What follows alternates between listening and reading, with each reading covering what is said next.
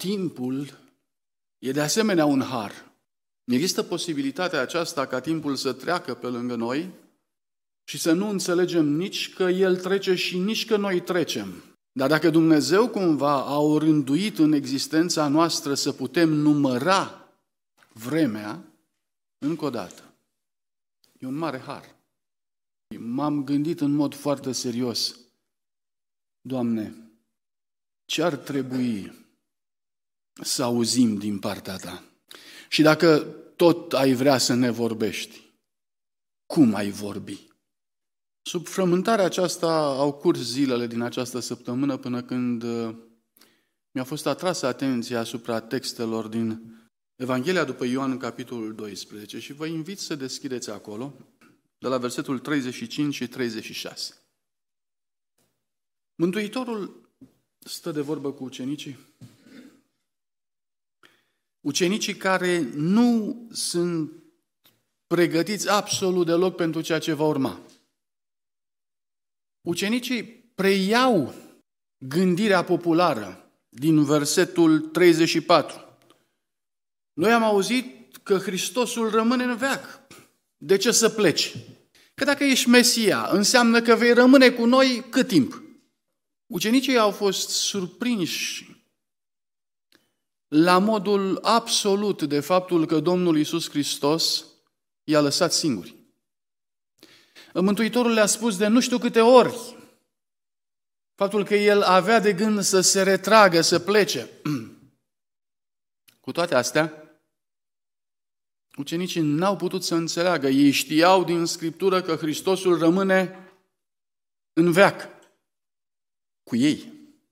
Pe fondul acesta, Domnul Iisus Hristos, în versetul 35, le spune, știți, lumina mai este puțină vreme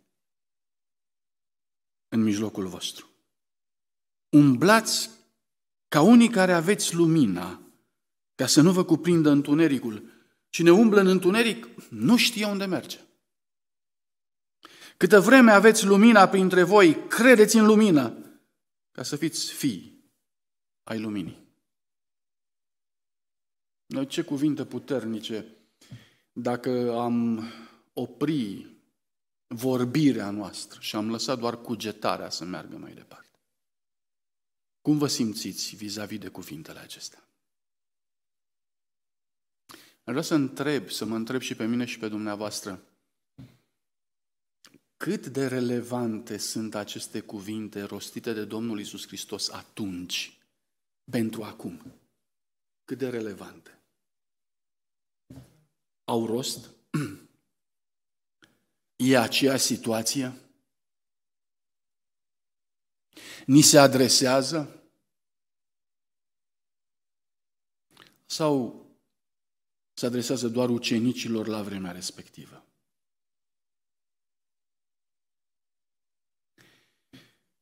Trăim un creștinism care vorbește despre crize care vor veni, dar care nu se pregătește în mod ciudat pentru nicio criză.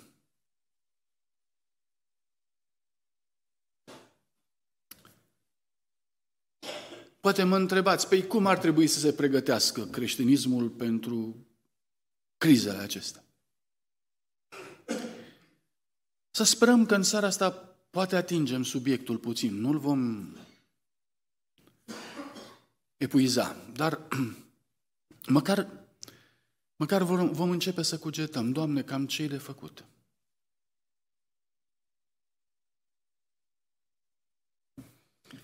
Ce mă interesează pe mine, pentru ca să înțeleg mai bine mesajul, este să mă uit puțin la contextul în care Domnul Isus Hristos spune cuvintele astea și la contextul istoric.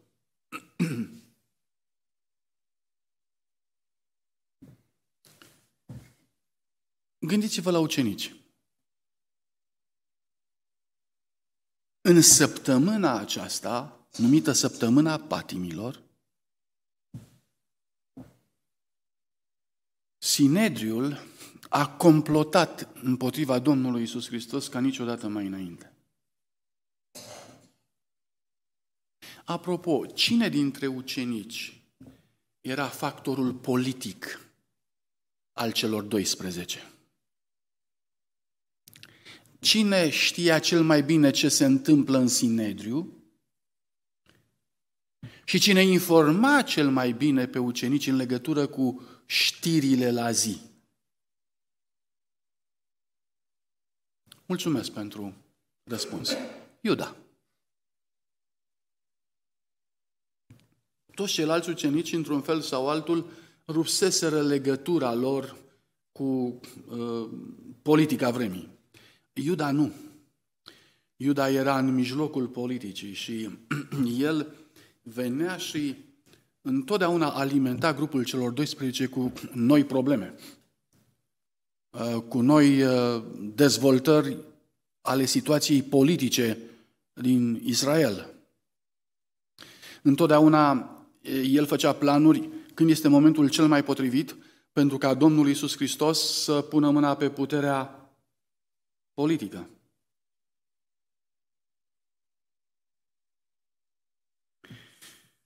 Când Sinedriul complotează împotriva Domnului Isus Hristos, Iuda știe. Iuda nu s-a dus la ei să le sugereze el să pună mâna pe Domnul Isus Hristos. Iuda s-a dus la ei pentru că el știa clar că ei complotau împotriva Domnului Isus Hristos. Întrebarea mea este, știți dacă ați fi în grupul celor 12 și ați ști cât de ostili sunt conducătorii bisericii și ai națiunii împotriva lui Isus Hristos. Um, care ar fi preocuparea mentală a dumneavoastră? Cu ce v-ați preocupa la nivel de gând? Ca și astăzi cu lumea politică. Ce a zis uh, partidul cu tare, ce a zis partidul celălalt, noi unde suntem, ce se... Un fel de permanentă strategie pentru ca cumva să răspunzi presiunii politice care este undeva în afară. Ce aș vrea să observați dumneavoastră? Aș vrea să observați că în timp ce Domnul Iisus Hristos le spune lumina mai este puțină vreme în mijlocul vostru, în mijlocul lor erau anumite subiecte care îi făceau să nu mai vadă lumina. În loc să se preocupe cu lumina, se preocupau cu poziția Sinedriului. Ce zic mai mari noștri? Ce e de făcut? Ce strategii trebuie să avem mai departe? Tot în vremea aceasta, Maria este aceea care toarnă mir și îl unge pe Domnul Isus Hristos. Un gest care de asemenea este extrem de controversat și prin caracterul lui controversat aruncă pe ucenici într-o controversă extraordinară între ei. Și ucenicii, în loc să se uite la lumină, ucenicii încep să discute dacă gestul acestei femei este un gest uh, onorabil sau dacă este un gest discutabil. Și evident, Iuda, care întotdeauna era plecat spre un soi de permanentă, dați-mi un alt cuvânt pentru zânzanie, nu am una, intrigă, mulțumesc, o permanentă intrigă, el este acela care se așează pe locul intrigantului.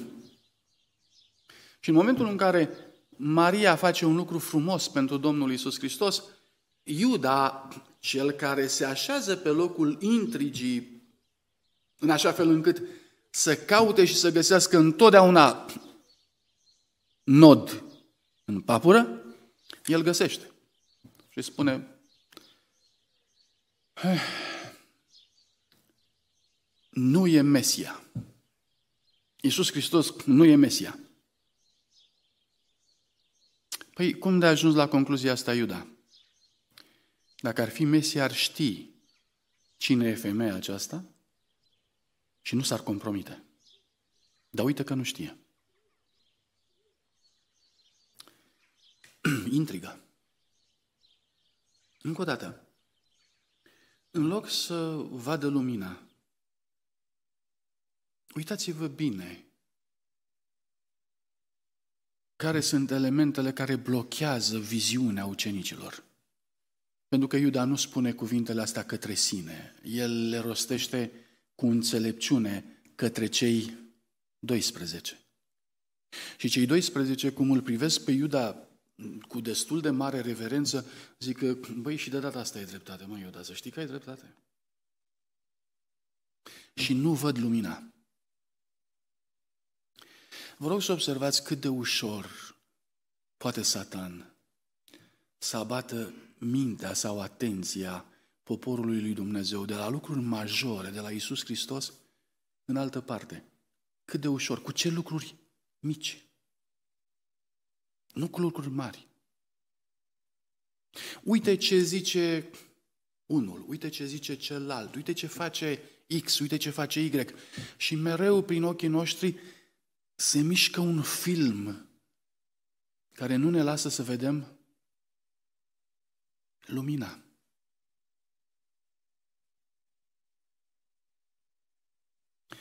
Tot în perioada aceasta, Domnul Iisus Hristos intră triumfal în Ierusalim.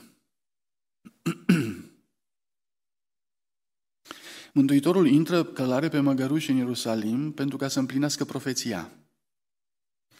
Spuneți-mi ce au gândit ucenicii de ce a intrat Domnul Iisus Hristos triumfal în Ierusalim. În sfârșit, acum e momentul. Și nu profeția îi mișcă, dar îi mișcă, îi mișcă viziunea lor, ceea ce aveau înaintea ochilor lor de atâta vreme. Lucrurile pământești îi definesc în săptămâna aceea. Îi definesc.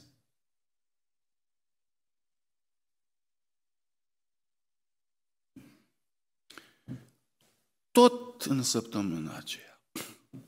Domnul Iisus Hristos blestemă smochinul.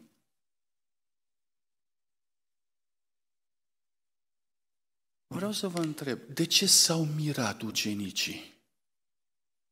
S-au zis, s-au dus la Domnul Isus Hristos și a zis, învățătorule, uite că smochinul pe care l-ai blestemat s-a uscat repede de tot, în câteva ore. De ce s-au mirat ucenici? Păi nu era normal?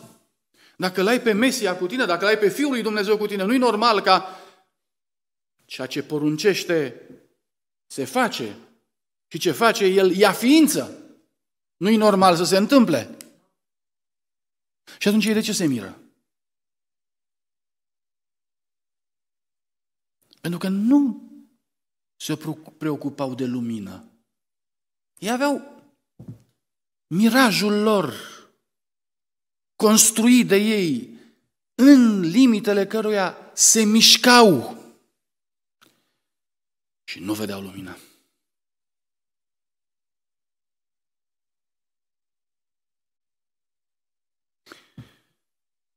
Pe fondul acesta, Domnul Iisus Hristos curățește templul. Vă rog să observați ce săptămână încărcată. Extrem de încărcată. De ce încarcă Domnul Iisus Hristos atât de mult săptămâna respectivă?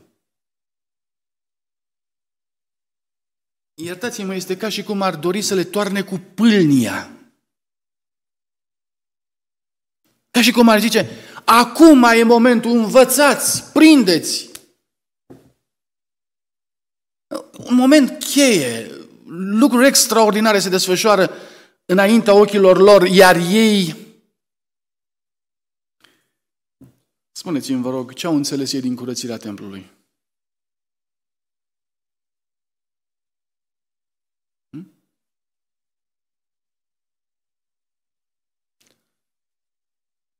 Nu am nicio, nicio mărturie scrisă în legătură cu Uh, cum au reacționat ei la treburile respective, decât că Pe fondul acesta, ei ies la un moment dat uh, afară din cetate și îi spun Domnului Isus Hristos, Mântuitorule,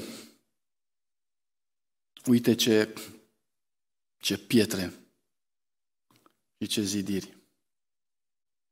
Spuneți-mi cât au înțeles din valoarea templului, din curățirea templului, cât?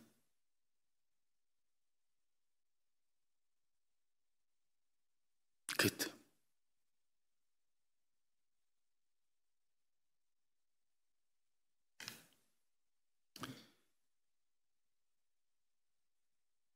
Contextul istoric ne provoacă și ne lovește de niște ucenici care nu pot să vadă. Nu pot să vadă. Și pe fondul acesta, Ioan, capitolul 12, surprinde un eveniment extraordinar. Versetul 20. Niște greci, dintre cei ce se suiseră să se închine la praznic, Vă rog să observați, nu erau niște greci negustori care trecuseră pe acolo prin Ierusalim. Erau unii care veniseră să se închine. Cu alte cuvinte, erau niște prozeliți. Cu alte cuvinte, făceau parte dintre, dintre neamurile credincioase care luaseră legătura cu iudeii, care primiseră învățătura iudaică și care începuseră să creadă în Mesia iudeilor. Și ei veniseră acum la templu să se închine. Și în timp ce ei vin la templu să se închine, înțelegând, cugetând la adevărul acesta al poporului lui Dumnezeu, s-au apropiat de Filip și au zis, ă, am vrea să vedem pe Isus. M-a surprins următorul lucru, m-a surprins faptul că Filip nu s-a dus imediat la Domnul Isus Hristos. Ce vă spune faptul că s-a dus la Andrei? I-a spus lui Andrei și pe urma au mers amândoi la Domnul Isus Hristos. Ce vă spune lucrul ăsta?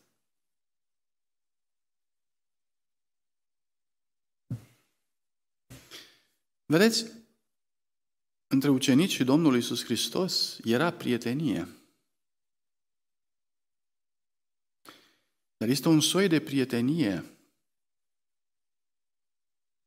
de foarte mare calitate.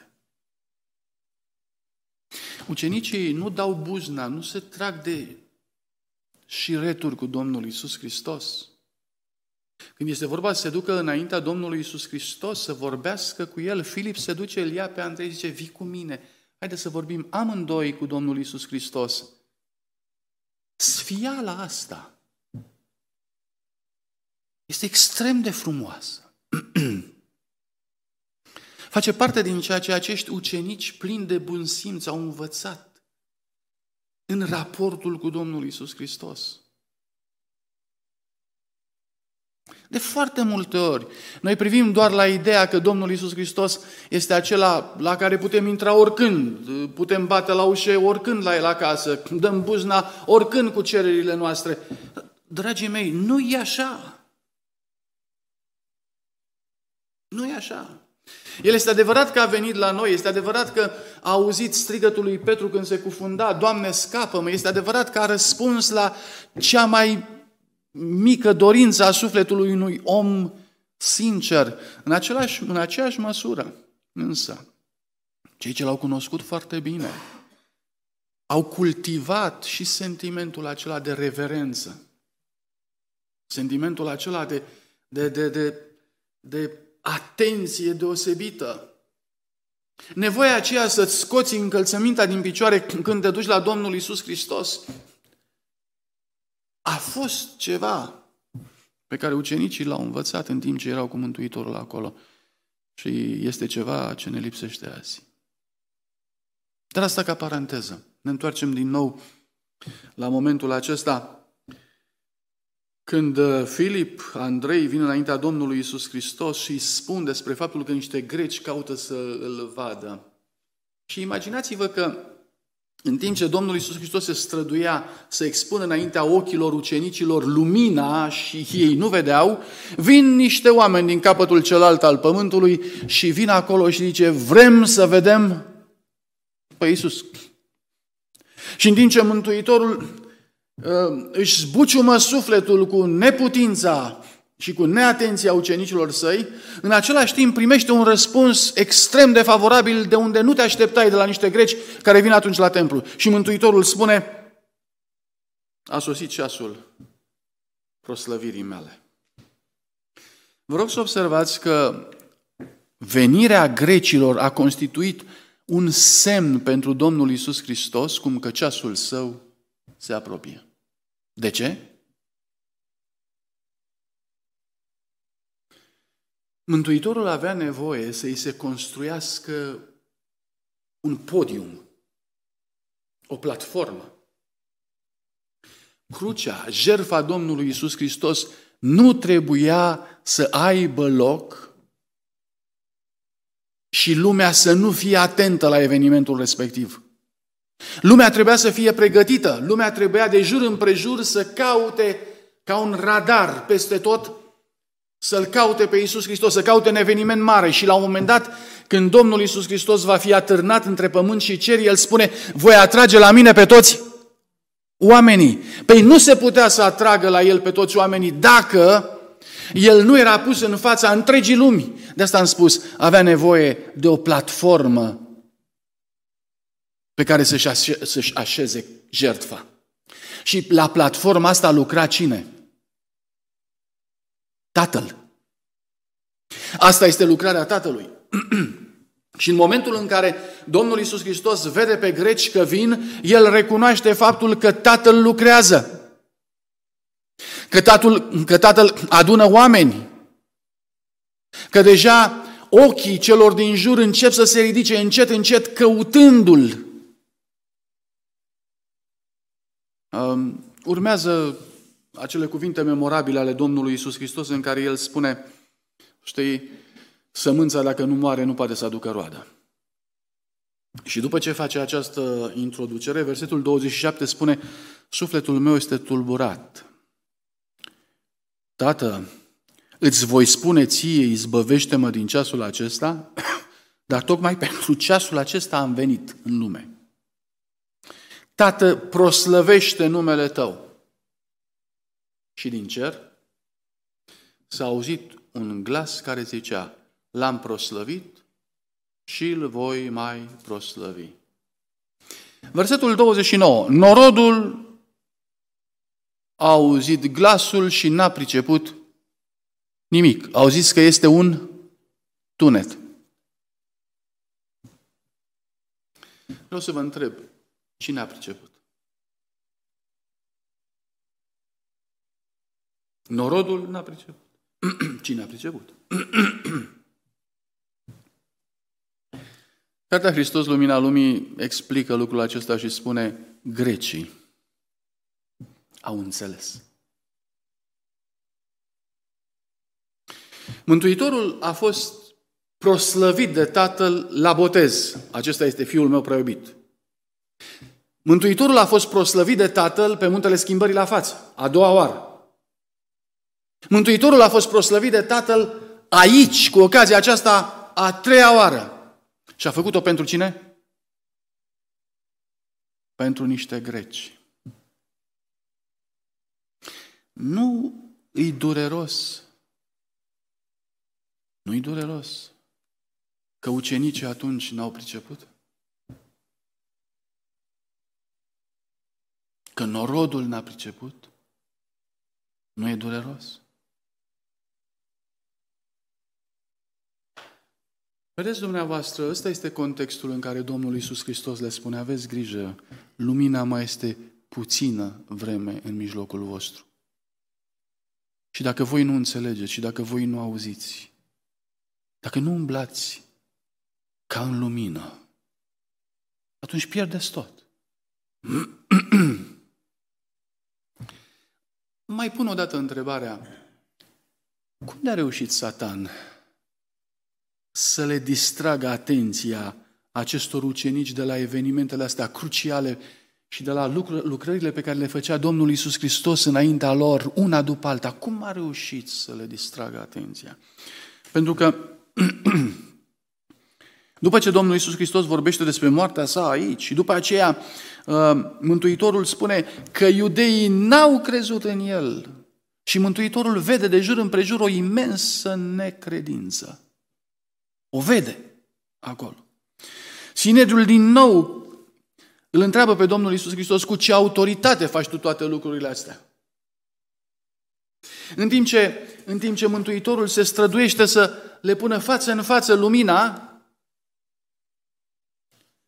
acești critici de înaltă clasă vin cu tot felul de probleme înaintea Domnului Isus Hristos și ei au probleme serioase. Și Mântuitorul, vă rog să observați că nu le rezolvă problemele. Pentru că cine vrea să aibă probleme, le va avea până la capăt. În contextul ăsta, Domnul Iisus Hristos rostește parabola lucrătorilor viei. Uh, rostește parabola proprietarului viei Matei 21, 33 la 46. Apoi parabola ospățului de nuntă, Matei 22, 1 la 14. Și în timp ce Mântuitorul le tot bagă pe gât, așa, învățătură după învățătură, învățătură după învățătură, ei vin și îl întreabă pe Domnul Isus Hristos, dar se cade să plătim bir cezarului. Numai pentru ca să vedem diferența. Atât. Sau, știi, Doamne, la înviere, cum va fi? Chiar e posibilă învierea? Păi de ce? Păi, știi, sunt probleme la înviere. Cum le rezolv pe astea? Adică, păi uite, o femeie a avut șapte bărbați. La înviere, soția cui va fi? În alta critică. Nu e altceva decât în altă critică. În altă critică în care ei demonstrează că dacă ei au probleme cu treaba asta înseamnă că învierea nu este plauzibilă datorită faptului că învierea mai mult încurcă rațiunea decât o descurcă. Mă rog, e treaba noastră cu rațiunea cum e. Dar cel ce rezolvă problema învierii nu va putea să rezolve problemele etice care decurg din înviere? Da, ăștia sunt oamenii. Și te întreb, e ultima săptămână, Lumina mai e puțină vreme cu voi. De ce nu vezi lumina? De ce nu umbli ca în lumină? De ce nu spui că ai lumina? De ce? De ce umbli ca și cum n-ai avea lumina? Umbli ca și cum n-ar fi Iisus Hristos acolo, ca și cum n-ar fi Mesia acolo, ca și cum... Ca și cum nu l-ai văzut niciodată pe unsul.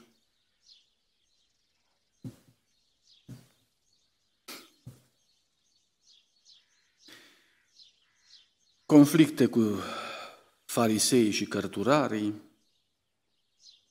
și așa mai departe. Până când se apropie crucificarea și Mântuitorul îi pune pe ucenicii lui la test. Îi aduce la Paște și la Sfânta Cină. Și face în așa fel încât să nu existe servitori în odaia de sus să existe doar un lighean și un ștergar. Și 12 domni care stăteau și așteptau să li se spele picioarele și nu era nimeni.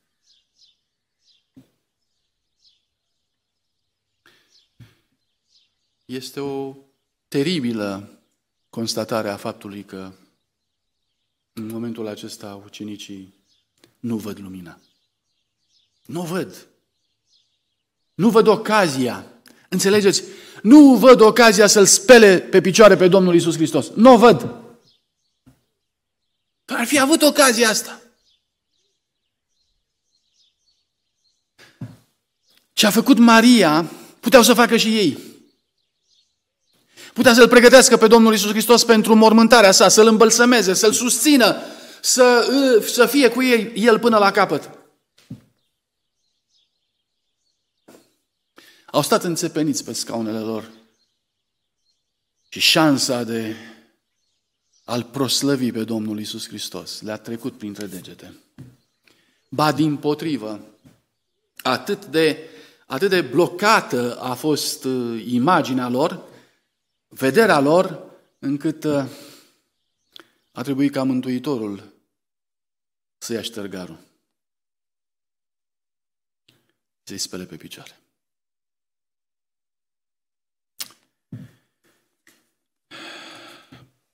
Mă opresc aici, în uh, cugetarea mea.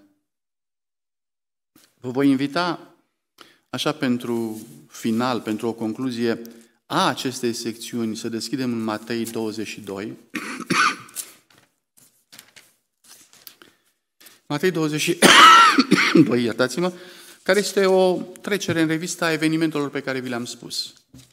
Aici este pilda fiului de împărat, aici este întrebarea să dăm bir cezarului sau nu, aici în capitolul 22 se vorbește despre înviere, aici este momentul când vor să-L ispitească pe Domnul Isus Hristos și îl întreabă învățătorile care este cea mai mare poruncă din lege. Și în timp ce ei toți nu vedeau lumina și încercau să-i pună bețe în roate Domnului Isus Hristos, omenește, firește. Mântuitorul se oprește și le spune, auziți, dar voi altfel nu puteți gândi? Dar cum să gândim, Doamne? Păi să vă spun eu. Ce credeți? Al cui fiu este Hristosul? Versetul 42. Deci, 22 cu 42, Evanghelia după Matei. A lui David au spus ei. Cum atunci David, fiind insuflat de Duhul Sfânt, îl numește pe fiul lui Domnului?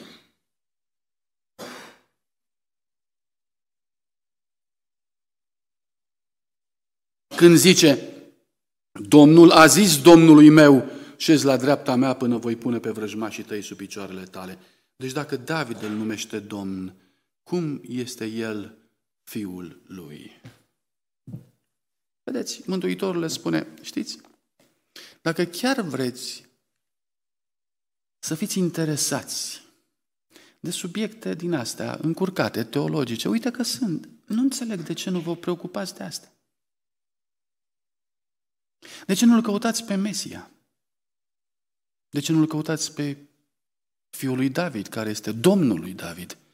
Dacă chiar vreți să descoperiți ceva, aveți! Aveți ce să căutați! Căutați treaba asta, nu căutați birul, căutați alte probleme de înaltă neîncredere, de înaltă critică și așa mai departe. Nu, căutați-L pe Iisus Hristos. Pentru că mai e puțină vreme și lumina va fi puțină vreme cu voi. Deci, Mântuitorul este profund interesat ca ucenicii lui să înțeleagă ceva în această ultimă săptămână. De asta le și spune, aveți grijă, lumina mai e puțină vreme cu voi. Cum reușește Satan să-i facă să nu vadă? Vreau să vă întreb. Sunt subiecte grele? Cu alte cuvinte, cu, cu probleme mari, îi derutează pe ucenici? Nu. Cu lucruri foarte mici. Extraordinar de comune. Mintea noastră se obișnuiește să nu vadă lumina cu lucrurile curente ale vieții noastre, nu cu crize teribile pe care le așteptăm la orizont. Cu alte cuvinte, ziua de azi mă face să nu-L văd pe Iisus Hristos, nu persecuția de mâine. Să fie foarte limpede. Știți cum zice Domnul Iisus Hristos? Vă rog eu frumos să vegheați, zice Mântuitorul în Matei 24. Pentru că, la urmă, va fi ca în zilele lui Noe. Doamne, cum va fi ca în zilele lui Noe? Și poate că ne-am așteptat să zicem că va fi prigoană. Va fi și prigoană, nu e nicio problemă. Da? Așa ne-am așteptat noi, să, zici, să fie prigoană, este, este o vreme rea, cum n-a mai fost și așa mai departe. M-aș aștepta ca Domnul Iisus Hristos să streseze în direcția aceasta, să accentueze pe linia asta.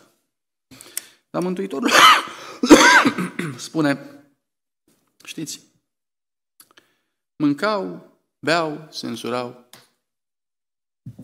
se măritau. Unde e criza? Mântuitorul spune, vor pierde noțiunea aceasta a luminii în lucrurile obișnuite, mărunte.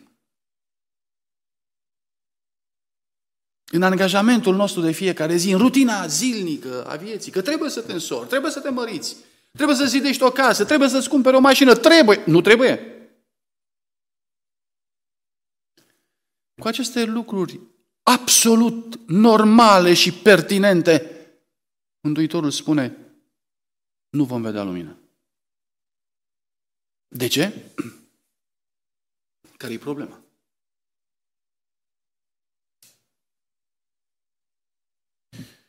Frații mei, e vorba de lumină. Textul spune, lumina mai e puțină vreme în mijlocul vostru. Umblați ca și cum aveți lumină.